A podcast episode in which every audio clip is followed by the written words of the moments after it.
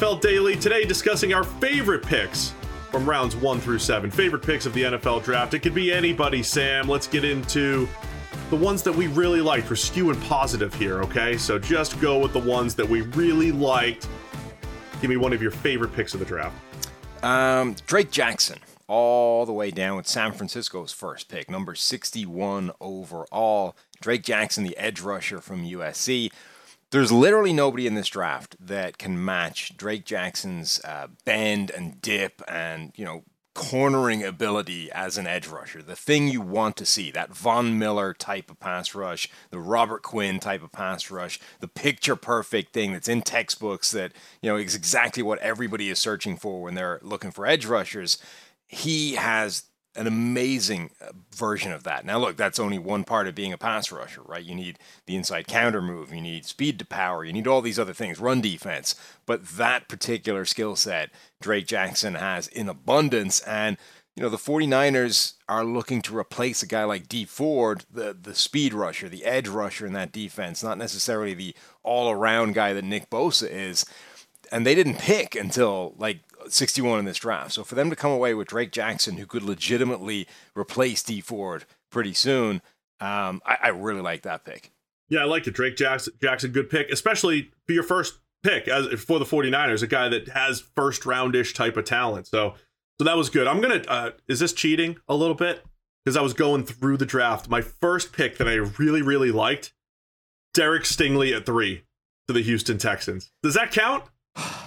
a little bit. I just had such low expectations for the Texans at three. I, I thought I thought Nick Caserio was going to be like, oh, my mentor Bill Belichick. He would take a Ty Warren clone here. He would take a three-four defensive end. He would play it safe. And, and you just you never know who Bill Belichick's going to pick in the first round, right? The Patriots historically, Apparently. Nick Caserio's been a big part of that. And they took the right guy. They took Derek Stingley. This was a this was a move that the Houston Texans haven't seen in, in two years. A, a, a potential all pro caliber player in Derek Stingley. So I won't spend too much time on it. I have other favorites too. But this is my first favorite that stuck out because I was just pleasantly surprised that the Texans took a guy with incredible potential like Derek Stingley, a guy who has looked like an all pro corner and did it as a true freshman. Yeah, I mean, it speaks a lot to what their what their plan is uh, in in that organization, and this is the first time we're really getting a glimpse of what that is. Remember, this is they've been in a holding pattern for a long time now because of the Deshaun Watson situation. They've hired two different lame duck head coaches because they haven't been able to start any kind of plan with Deshaun Watson hanging around there. They finally trade him away to Cleveland, and all of a sudden we get to see what this starting uh, position is. And the first pick goes on Derek Stingley. So I, it, it's it's a great move, I think, and a great um, indication if you're a Texans fan that things might actually go in the right direction for the first time in a while. Don't worry, um, I've got I've got other non first rounders favorite picks as well. Good, that's that's great. Uh, I seem to like a lot of the wide receiver picks in this draft. I could go on about Sky Moore to the Chiefs. I could go on about the picks that the Steelers made, George Pickens and Calvin Austin. But I'm going to single out Jalen Tolbert to the Dallas Cowboys, pick number 88 overall. I think Tolbert is a, a massively underrated wide receiver in this draft class. So to get him as low as the 88th overall pick, I think is a steal. And then Dallas, you know, they trade away Amari Cooper. They have a hole in that wide receiver room, having lost Cooper, having lost Cedric Wilson, that they needed to patch up. And I think Tolbert can absolutely step in and be a third receiver within that offense, be a guy that replaces what they uh, lost as that third weapon. Now he's not, he's unlikely to be as good as Amari Cooper, but giving Dallas three wide receiver weapons again, I, I think is a really important thing. And to have that happen uh, as low down as that, I think is great business. Yeah, I, I, agree with all the wide receivers. I had Sky Moore on my list. I think that's a pretty obvious one for those that have listened to us. Um, I'm going to go with a pair of second round edge rushers as, as two of my favorite. Arnold Ebiketie from Penn State going to the Falcons at 38. And then the very last pick of the second round, you have Nick Bonitto going to the Denver Broncos. Yeah. Last pick of the second, right? At number 64. So those are two guys that graded extremely well, especially Bonitto. He was one of those guys that graded well uh, was a little undersized. Maybe he bulked up for the you know for the combine, got over 245, probably plays a little bit less than that. And so there are some concerns. That's why he ends up, you know, from a bulk and winning with power standpoint. But I, I think Bonitto can win as a designated pass rusher. You add him in with with Bradley Chubb and Randy Gregory there. I think he's got some versatility to his game as well. If you want to play him off ball a little bit, do some different things with Bonitto. And then Ebiketie, a guy that has that combination of production and measurables.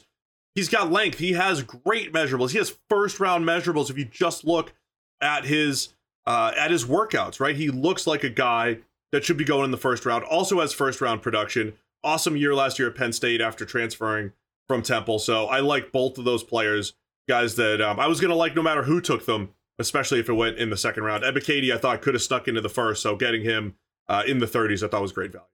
Yeah, and I think people undervalue how much designated pass rusher can be on the field in today's NFL. Yeah. You know, we, we think about those guys as third down pass rushers only, but they're not. Like passing downs in today's NFL are far more extensive than that. And you can have a designated pass rusher it can be on the field for half of your defensive snaps. Like he, I think, gives them some serious juice as a pass rusher that they don't have outside of him. So definitely love that pick as well. You could pick pretty much anybody from the Kansas City draft. Like they just ticked off value all the way down the draft. I think did a great job across the board. But I'll go with Darian Kinnard, their fifth round pick, 145 overall. He could start for them. Um, like legitimately, th- that offensive line obviously is in good shape. They hit on the draft last year. If he's anything like capable of replicating the the success they had from last year's draft evaluation, he could push Lucas Niang to start at right tackle. Like they, that would give them Uh, a third guy on a, a dirt cheap rookie contract and potentially upgrade what would be the weakest spot along that offensive line, even if it isn't a particularly weak spot. So I, I love Kinnard's value, and I think again the, the idea that you could potentially snag a starting caliber player that low down the draft is phenomenal. Right now, you can get 25% off any PFF subscription using the code NFLPOD.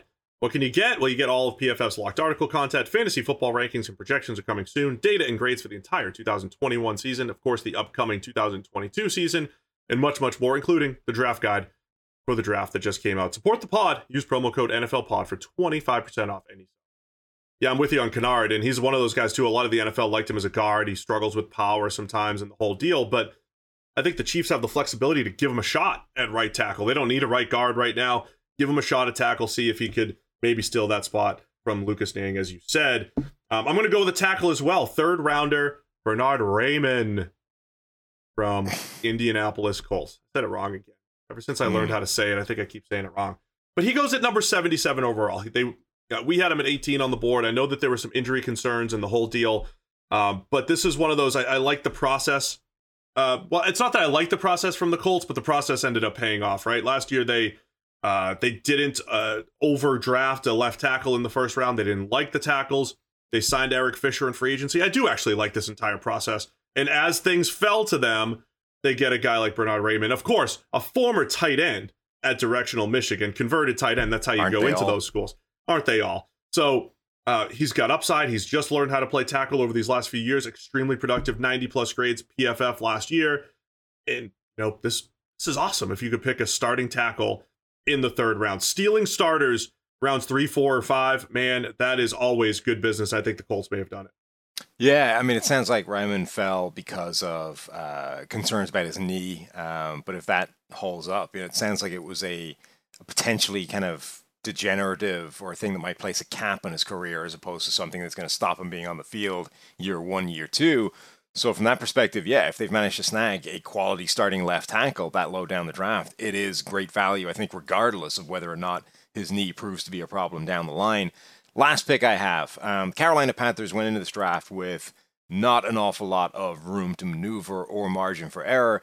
They got an offensive tackle at the top of the draft. They end up getting Matt Corral in the third round to answer some kind of answer quarterback. And then I think did a smart thing, which is just like target athletes as they went down the draft. So they grabbed at pick 189, the top of the sixth round, edge rusher Amaré Barno from Virginia Tech, a dude that ran in the four threes as an edge rusher.